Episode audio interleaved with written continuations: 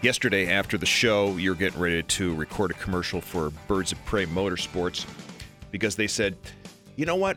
You know, you know whose voice we want on this commercial. We want the biggest gearhead in the building, and that's definitely Melissa." That would be me. so you're going I over. love those numbers, those catalog yeah, Oh, numbers. The, ca- yeah, the the the, The the, mo- those- the model numbers. are- SSRZX400. and so Melissa's like going through the commercial before recording and says, "Oh, well, what is it? What else? Well, I don't even understand what all this is. What's what is torque?" Just letters and numbers. And, and you were asking me about torque. yeah, torque. What the hell is And E- it? even though I'm not a gearhead, I do know a little something about torque. Torque is rotational force. If you fasten a screw, that's torque. Okay. And torque in a motor vehicle comes from the crankshaft, which powers the pistons. That I know. It's just like rotating. You, you rotate, and then and then energy comes off of it. I feel a little bit smarter today. Right. That's thanks torque to you. in a nutshell. And lo and behold, Renee and I were watching Jeopardy last night, and they had a question about torque.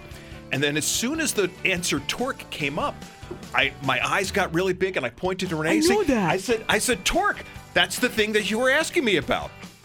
You were asking me about torque last night. And she said, No, No, I I wasn't." wasn't. And then I had to stop a beat or two. and say, oh, wait a second. That wasn't you last Which night. woman in my life was I That, talking that was Melissa this morning. Sorry for the confusion.